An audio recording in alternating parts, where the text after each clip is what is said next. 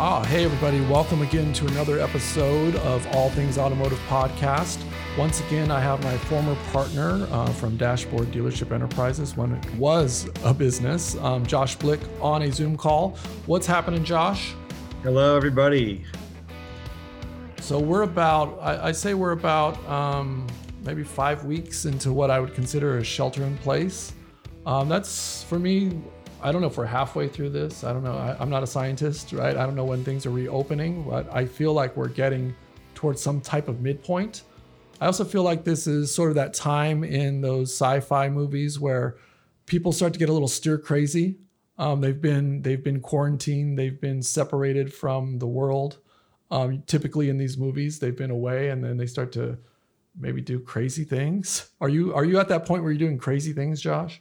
No, not yet. I think we're at the the montage part of the sci-fi movie, the bad sci-fi movie, where all the characters are just doing their thing and there's music playing and it time passes quickly. Um, so all the changes are taking place. All these changes. Or we can go. Place. I can go Winston Churchill and say it's the end of the beginning. Ah, yes. Right so yeah, it's very it's, it's interesting that you bring up Winston Churchill and you have Napoleon on a white horse. Um, yes, your, your... two completely different ca- types of characters, right? but they're both grumpy. I would say they're historic common, history common will, will prove that they were both grumpy. Grumpy guys, yeah. well, hopefully you're not too grumpy uh, since you've been stuck stuck in on this shelter in place. Um, so today I thought what we would do is we would spend some time talking about since we're maybe at some type of midpoint or we're at a point, I guess I'll say, maybe we should start to talk a little bit about getting back to work and what sure. that looks like and maybe getting back to work, but getting back to work remotely, right? I'm not advocating that people go back into an office, um, but I am advocating that we start to get back and start to think about um, what this looks like on the other side in terms of getting things done on a professional level. A lot of people, I think, I've, i saw an article talking about the boiler rooms in the BDC, how they used to have all the folks in the back room doing all the calls, how they're trying to get people back to work, but doing that remotely. So I thought that you and I, you know, we spent, you know, 10, 15, 20 years working very small startups. And oftentimes, because we were at early stage startups, we didn't really have large office spaces, right? I remember one time we had a room that was maybe, I don't know how big it was. It was maybe an eight by eight or something, or a 10 by 10 at the most. And yeah. we had like four, four people in that room. And after about six months of being in there with like 10 computers and the exhaust from the computers, I decided that it might be a good time to work remote. You know, so I spent a lot of time working remote around that time. Do you remember that office? Yeah, we had a, there was one office where we had a guy like working in a hallway. Remember that? right. That's that, right. I mean, that was just ridiculous. Yeah, right? I just remember the the smell of computer exhaust and cigarettes and coffee and sort of four guys in there, uh, you know, working twelve hour days. It wasn't good. And yeah. at a certain point, we actually decided, had somebody visit our office. This is way back in the day. Uh, this was probably like 2005 or something like that, and somebody came to visit us who wanted to do a project with us, and we never heard from them again after they saw our office. Yeah, I remember one office that we had. The first day we got, we rented this office and moved in. Right, moved the equipment in, and then the first day I was walking in the hallway, and I, I saw an older lady wearing just a towel, and it turned out that we had a massage uh, oh, yeah. expert uh, down the hall from us and at go. various times we'd see a person walking around in our hallway in a towel. Just yeah. odd, some odd, odd situations. So, um, you know, based on all of that, the small office situation, I think you and I have a lot of experience because we've seen this back when there was sort of no fi, you know, no tech around working remote. You just sort of did it um, and used your phone and maybe even text message. Um, to now where there's a whole cottage industry of of tools that allow teams to work and collaborate remotely. Yeah, it's really great. I mean, we uh, we we used to just do it all on the fly, and you know, I, I feel like I feel like the whenever this does end, and when people are quote unquote ordered to come back to work, whether it's in you know July, August, or next year, um, there's going to be a pretty profound change that there's going to be a lot of people who don't end up going back to work. There's going to be a lot of remote workers who are going to continue to work at home at least part time. And so this culture that's developed is going to continue. So, in today's episode, we're going to focus in on getting back to work, but doing it remotely. Um, obviously, if you're one of the fortunate people who are able to work and able to work remotely, this this episode is really going to be right up your alley. Um, also, I'll throw in a nugget. Um, back in the day, I think we were using a technology called PC Anywhere. That was the way that we worked remote. We just basically would remote in using terminal sessions into the computers themselves versus having communication platforms and the ability to do it in other ways. So um, try, let's try today. We're going to unpackage some of our thoughts around your daily routine, daily routine from working at home, and some of the best practices that we've learned over the years with ourselves and with our employees. Um, I would be remiss to say from the top, though, um, if you're going to take away one thing from this podcast, um, I think what you need to know is that the one common perception when you're working remote is that you're not actually working. You know, and that's really what you need to fight against to be a really effective remote worker. And that's this perception that you are not on task. And the only way to fight that effectively is to really up your level of availability and responsiveness, even more so than the level when you're in person or you're you're in the office with the other folks. You've got to kind of go above and beyond. You want to um, give me your thoughts around that one, you know, pervasive idea, Josh? Yeah, I mean, basically, it's more is more, right? uh, it's not less is more; it's more is more. I mean, you have to over overcompensate uh, because when you're in an office, your your physical presence at a station or workstation is kind of 80% of the you know attendance that you're working even if you are not uh, whereas if you're out of sight out of mind you know in a remote location you really need to let people know what you're doing where you are what right. you're working on um, otherwise people do assume the worst they assume yeah. pajamas and cereal and television right, right. and it's, uh, for me pajamas and cereal that's that's not the worst i mean I, I, like that idea as long as you're getting things done like i, I would tell yeah. a lot of my employees like even from the first interview, the the people that I thought I should hire or we should hire, that I don't care if you're in your pajamas and eating cereal, as long as you're getting meaningful work done, right, and contributing a very professional um, output, then I it it doesn't matter how you're doing it. You know, we well, I was to, picturing the scene in uh, Forgetting Sarah Marshall that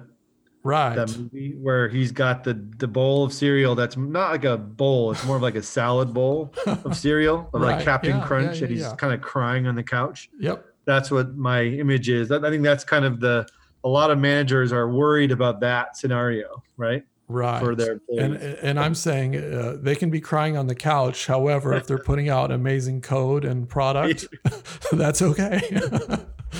It's so beautiful right? That's yeah. so great. And the other the other thing that I think about when I think about this responsiveness and level of availability is I, another thing I used to share with my teams was I would have a 10 minute tool a 10 minute rule when it came to like these communication platforms. Like we we use Slack extensively in our last in our last company and what I found is that there were really good you know really good Slack employees and there were really bad Slack employees but really the bad ones, it wasn't necessarily that they weren't getting things done. I mean, we hired them and we we we knew that they had good output, but it was this this problem that they had with communicating where things weren't done or when questions weren't answered. So you would ask a question on Slack and you'd wait and you'd wait and you'd wait some more. And then maybe the next day you'd get a response saying like it's done. Here's the solution. But that doesn't work, as you know. that that does just doesn't work professionally at all. So my 10 minute rule wasn't that you solved the problem. It was just that you could respond and give some sort of information about when you might have an answer to the question. Yep. I mean, it's basically just recreating the human interaction with your talking to somebody in in you know your physical proximity, and someone gives you the thumbs up or right. got it, or right. even a nod of their head that's what you have to recreate remotely in in these different tools Uh, totally agreed. Okay, so let's let's go on from there. I think that's you know you can turn the podcast off if you want now. If you, if you want to just focus in on that first, that's what I would do yeah, first. It's done, right? That's what I would do first. Yeah. Okay, so now going down the road of some extra little tips and some extra tidbits, if you will. Um, number one, in my mind, is is all about routine. And it's sort of having that morning routine that gives you a transition. And if you work in the evenings then it's an evening routine. Whatever it is it's a transition into a space and that can be a space at your home at your apartment um, or even in your mind but it's a space that is dead for dedicated work. You want to unpackage that thought a little bit for us josh yeah, well, I mean, I'm I'm uh, lucky enough to have a detached garage. In the bottom of my garage, I have kind of carved out a little space, uh, which is separate from the house, the main house. So I'm able to kind of physically move from one building to another, and kind of that's my going to work. Um, so I'm I'm able to kind of create a bridge between my personal life and the work life by going down to do that. Uh, but you you don't necessarily need a physical, you know situation like that where you're moving from one building to another you can just do it from one room to another as long as you think about that in your head that you're moving from personal to work. And the other you know i like to the way i like to think about it too is there are some things in the morning that need to be done right? Personal hygiene whether showers all those things. Also attending to any personal business right? Maybe online that you need to do. And then, you know, breakfast and family stuff, whether it's getting the kids ready, maybe not for school these days, but getting them ready for their day, right? Doing all the things that need to happen around your home before you can start work, right? But get those things done. The, the big problem is when you, you know, you try to multitask during that morning routine, it's never going to be smooth and things aren't going to go well as well as they could um, for you. So, in my opinion, if you're waking up and you have an hour dedicated to getting yourself ready for your day. And that can mean a lot of different things for a lot of different people, but have that time for yourself so that when you get into your space and your place of work, that you can dedicate yourself to work, not to doing the, the things that you should have done right the night before or the, that morning. Um, so having that space is is I think essential, but more importantly, having a transition into that mindset yeah, and I think the showers have you know the showers are definitely um, fleeting these days. I you know here's I, I was going to touch on this during, during the Zoom call etiquette portion, but I'll tease it a little bit and I'll say if you're wearing a hat, if you're a gentleman and you're wearing a hat, um, most of the people on the Zoom call are maybe thinking that you didn't get your shower that day. So Pretty that much, that yeah. trick doesn't work. uh, just as a quick FYI. Yeah, and also there's a huge divide between the individuals who have young children and those who do not. And it's pretty evident uh, when you're on Zoom calls, like who's who's in the who's in that category and who's not in that category, and it's a big dividing line. I think. I think, and let's talk about that in our sep- our second little tip, which is try to eliminate distractions during your yeah. dedicated work time. And I hate to say this, but from a professional work perspective, kids can be a distraction right? And if your kids are coming in uh, during the calls or during the important time where you're trying to meet a deadline, you've got to solve that problem. That, that's it's got to be solved. And and conversely, if you're if you don't have kids, but you have hobbies or roommates or other things that are getting in the way, you've got to find a way to eliminate those. Like for example, you know, you don't want to have your um, necessarily if if you're not strong enough to or you don't have the willpower uh, you don't want to have all your toys nearby. You want to kind of keep those things away so that you can focus in on work. Well, if you don't have any experience working from home and suddenly you start doing it, then it's it's like landmines everywhere. I mean, you have you have projects you want to do around your house or your yard. You have your television. Um, you know, there's a very a lot of very interesting things in the news. Right. The the stock market is going crazy. There's so many things to look and see and read about, and also chat with friends who are experiencing the same thing, reaching out to family members who you're worried about. I mean, there's so many different distractions. You got kids at home trying to distance learn. It's it's just rife with distraction. So and it's harder than ever to you know zero in so and focus on what you want to do. Around the distractions is to create what I call work blocks. Yeah. Because you're not gonna you're not gonna work for eight hours straight, right? And even if you put a lunch break and a you know the the traditional 15 minute smoke breaks or whatever they were from from yesteryear, it's still not gonna work. So the best way that you can kind of accommodate all the things that may need to be accommodated within your home while working is to do a good solid one hour work block and then take 15 minutes and go check on the kids or or check the check MSNBC on your stocks or whatever whatever it is that you like to do with your time and then to get in and do another solid work block and break up your day that way so that you know you are getting work done. Because even when you're in an office nowadays with the internet there are plenty of distractions but I, I still configure my my workday the same way where maybe in the morning i have a dedicated work block for emails and correspondence and daily check-ins and that's an hour long work block. Then i take a little break and i just you know may check um, you know whatever on google and look around or look at linkedin and just kind of use a little bit of free time and then get back into it after that so I, feel like the best way is to set up work blocks that you can still have small distractions, but you have a little bit of time built in for the distractions.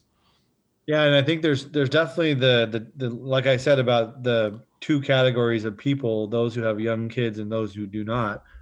There's also the two categories of remote workers, you know, those who have experience doing it for years and those who are new new at it. And you know the ones who have experience doing it for years they're i think those people are probably doing fine. They're probably wondering what what the big deal is for everyone else. Right. Um, but for the ones who are just trying it anew you know that's where you, that's where you know this podcast might might help you a little bit. And um, you probably are encountering a lot of these issues that we're talking about let's let's uh, let's stay with the distractions and let's this is a distraction whether you have kids or whether you have no hobbies right you got to have food so yeah. mealtime. And and nowadays the mealtime, if you have a family or if you have roommates or whatever you have going on at your home, it's a little more complex because everyone's there.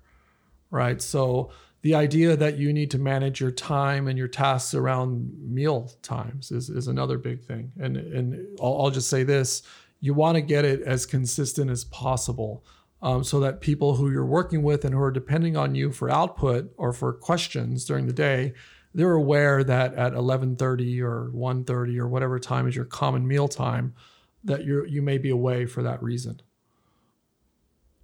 Yeah, and I, I don't know if, if if you're encountering this, but are the dinners that we're having in our house are much more elaborate and take a lot more time than in in the past. Uh, mo, you know, previously it was just okay. What are we're doing something for dinner? I think I'm, now it's I'm kind of like weeks. we're discussing it. You know, pretty much all day. You know, what are we doing for dinner? I think I'm two weeks away from like knitting a sweater. That's that's the way things are going. Like like the food itself is getting more complex and you know um, i think we we bought a air fryer right and we're doing all these different meals that we would never do and i don't know if it's like the human mind needs to be occupied with something and since the entertainment is kind of missing and the social interaction is missing a little bit, that all that's going into like food prep, right?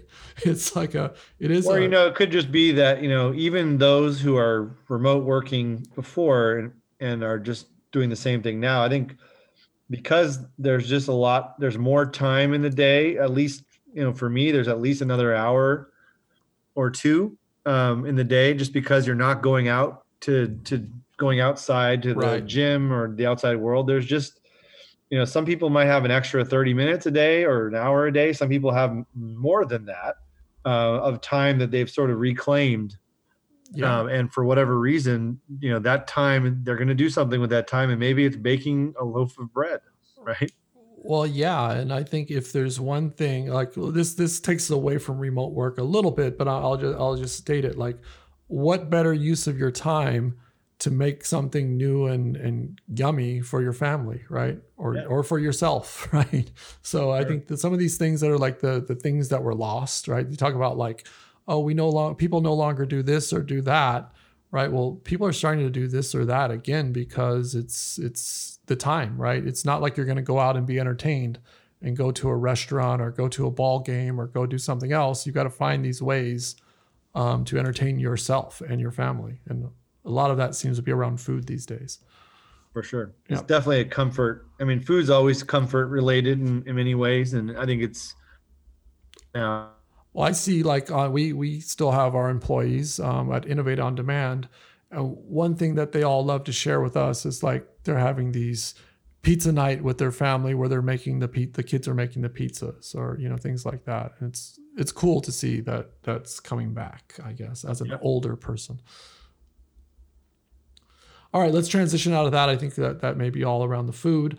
Um, let's talk Zoom call and webinar etiquette. So I guess you've, you, it's like a phenomenon right now, right? If you look at LinkedIn or look at other social media platforms, all you see are all these faux pas, transgressions, funny things that are happening on on the online meetings because people just aren't used to being at home working, right? So they're having their um, they're having that stuff published, for lack of a better word. So you want to talk about some general um, little guidelines or some little tips around these online meetings that are being recorded.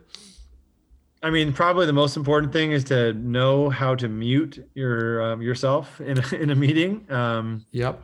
And that's always been important. I mean, it's kind of like if you're in a meeting in person and there's a person who's in that physical meeting who's looking at their phone and yeah. making all sorts of sounds. Like that's the most distracting thing ever. So the online version of that is someone who cannot mute themselves. I'll, Right? My, my tip. We've all been there when that person is is not. Muted. My tip for a manager is to actually insist that everyone use their camera.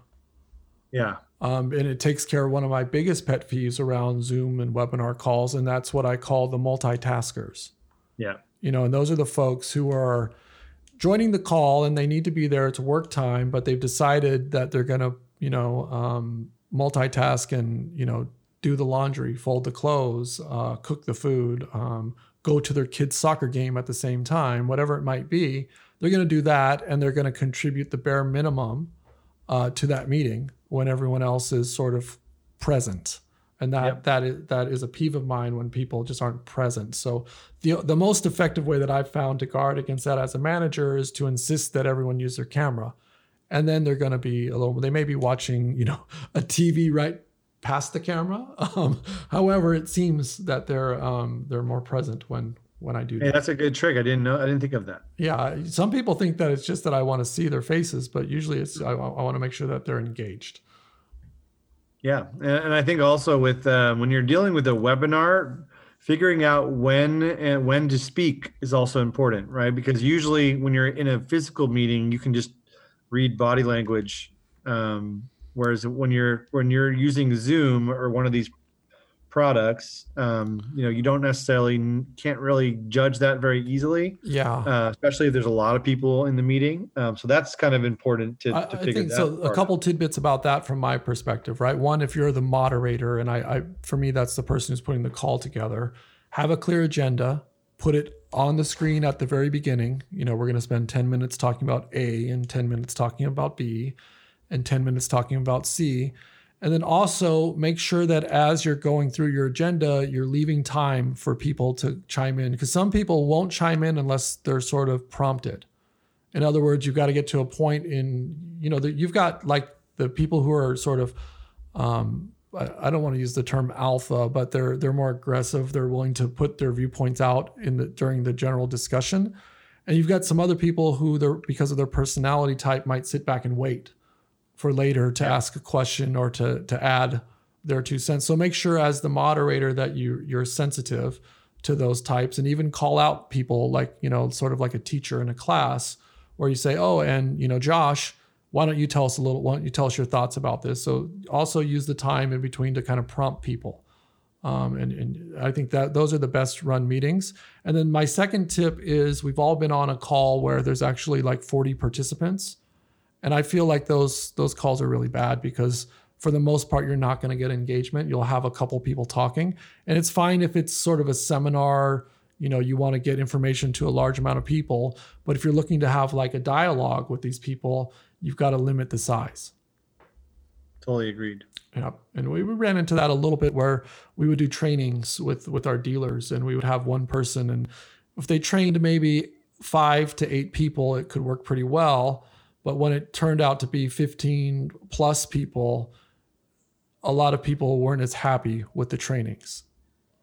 Yeah, I mean, it's when you're doing remote sales too. You, you usually want to have one or two people, not not multiple. Right. So. Okay. Good. So that's that's the Zoom call etiquette. Also, you know, we're living in like the golden age of communication platform, and uh, I think it's gone to saturation in my mind. Which is, I have text message, I have Slack, I have Discord, right? I have HipChat. I have all these crazy um, communication platforms. Um, so I talked a little bit at the opening about my 10 minute rule, which is just, hey, you've got to respond, um, and hopefully within 10 minutes. Anything else on the communication platform? I'll give one. One of my um, other tips is most of them have the ability to set your status. And I think it's really important that you set your status as, you know, I'm working or I'm away and be pretty clear. I'm, I'm, I'm fine with my employees as long as they're clear that, hey, I've got a kid's soccer game or I've got, you know, I've got to pick up the kids at this time from school or I've got, um, you know, something else in my personal life that is a regular recurring thing that I'm away, but I'm working the hours. So just be pretty clear in your statuses and keep them set as to when you're available. I've ran into it in my professional life where, you know, we worked with a number of offshore teams. And there were times when I would work with a team in the Ukraine at, you know, their the beginning of their workday was 11 p.m. Um, so that would be sort of the beginning of one of my work days and then I'd let them go off and do their work, and then I'd have the beginning of my real work day, which was like 8 a.m. Where I've seen people running, and I was pretty clear about my scheduling, so that meant in the afternoon that I'd be getting done a little bit earlier because I'd, I'd want to be fresh and available for them in the evening. But I've seen problems where, you know, some of your employees they want to be superhuman, and they want to burn the candle at both ends, but ultimately that can lead to some form of burnout where they're not as effective on either shift. Yeah, I mean you have you have to define your your work times, right? And you really do. And, and having an ending to your day is so, so important. Um, and also and also being able to, you know, another tip I have is on the communication platform side is to make it really clear to all the people in your organization which communication platform uh, is sort of the the end all be all because everyone will have text message and, and email and you know usually some sort of communication tool like a slack or you know microsoft teams or one of these things right, um, right to right. make sure that there's at least one of the tools is sort of the go-to where you do post that information about being present or being away so that people don't get confused about having so many different ways to convey their status agreed and, and make sure that they know like this is this well I'll, I'll restate it. Sorry for restating it but this is you know the important message here. Um, yeah. so i need to respond to this one as soon as possible and maybe if i've got emails besides that then i can i can go work down the chain a little bit.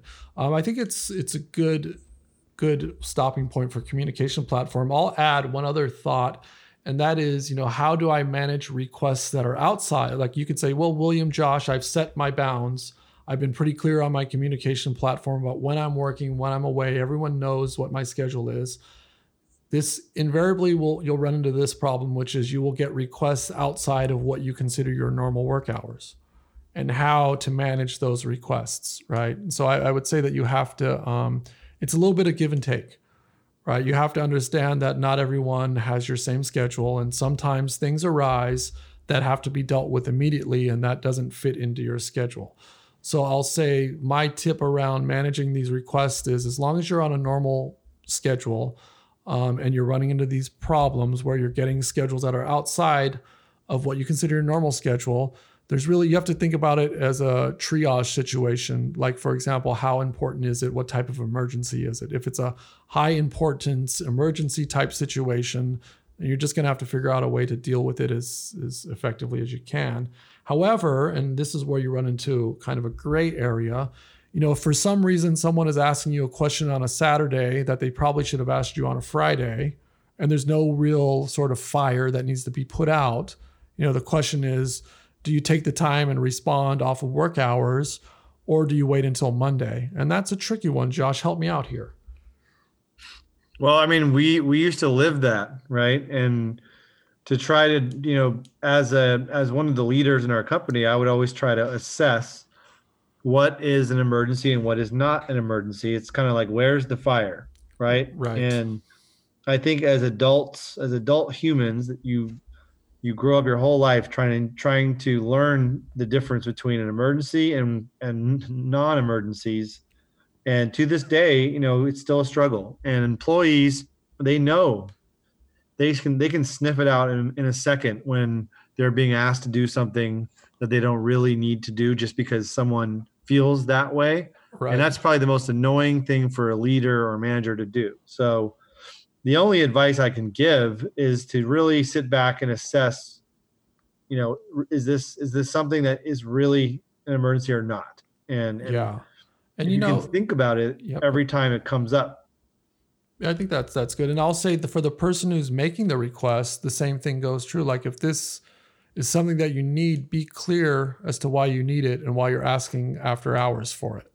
Yep. Right. Because sometimes you're just, you know, you're thinking about things and it happens to be, you know, 7 p.m. or 9 p.m. on a Friday and you just thought of something.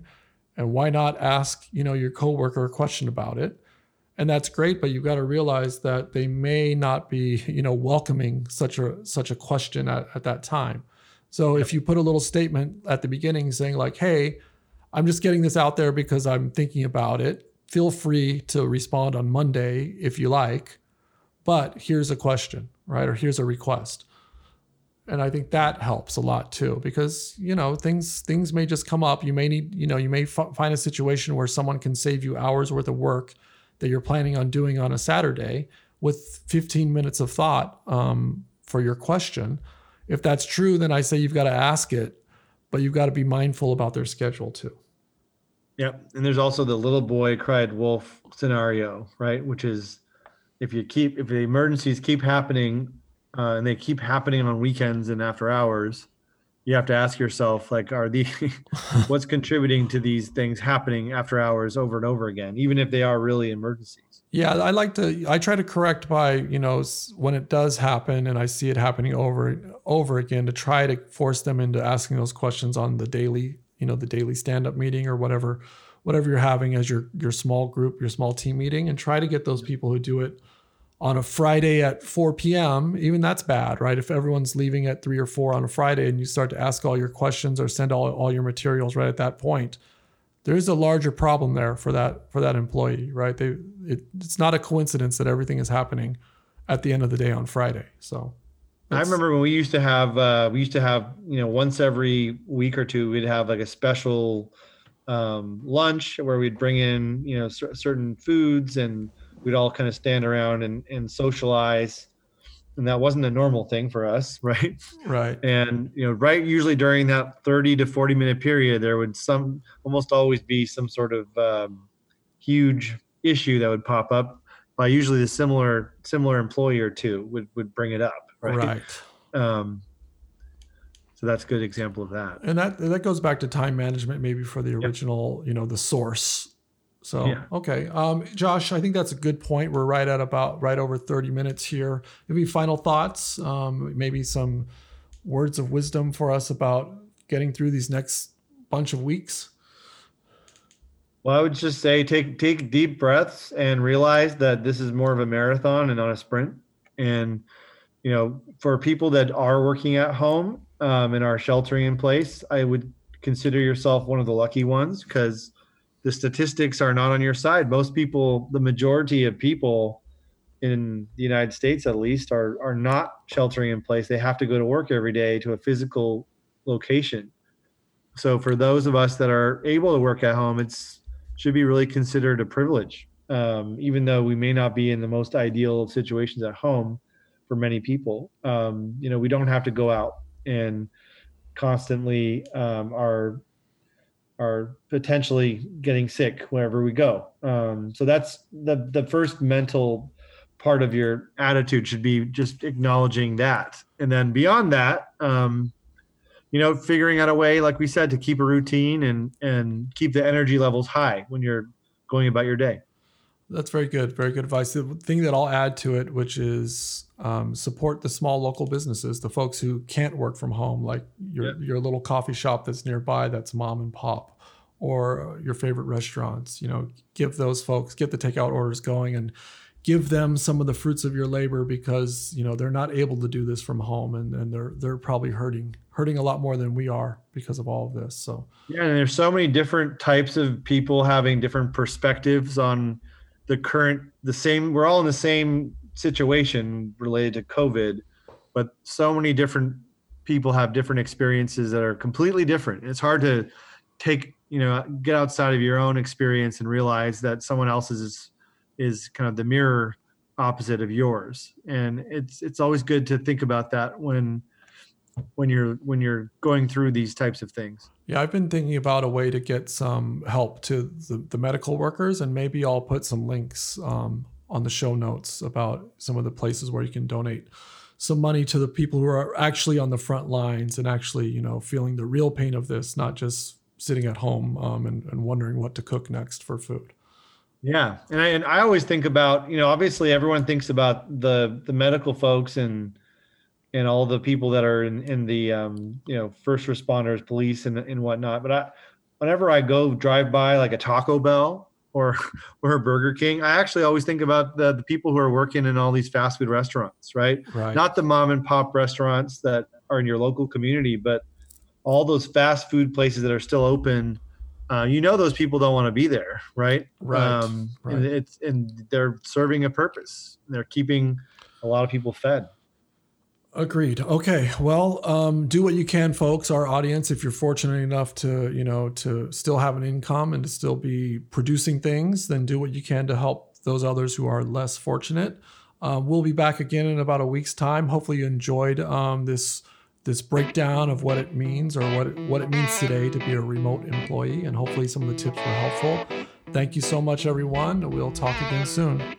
Yep. Thank you, everyone.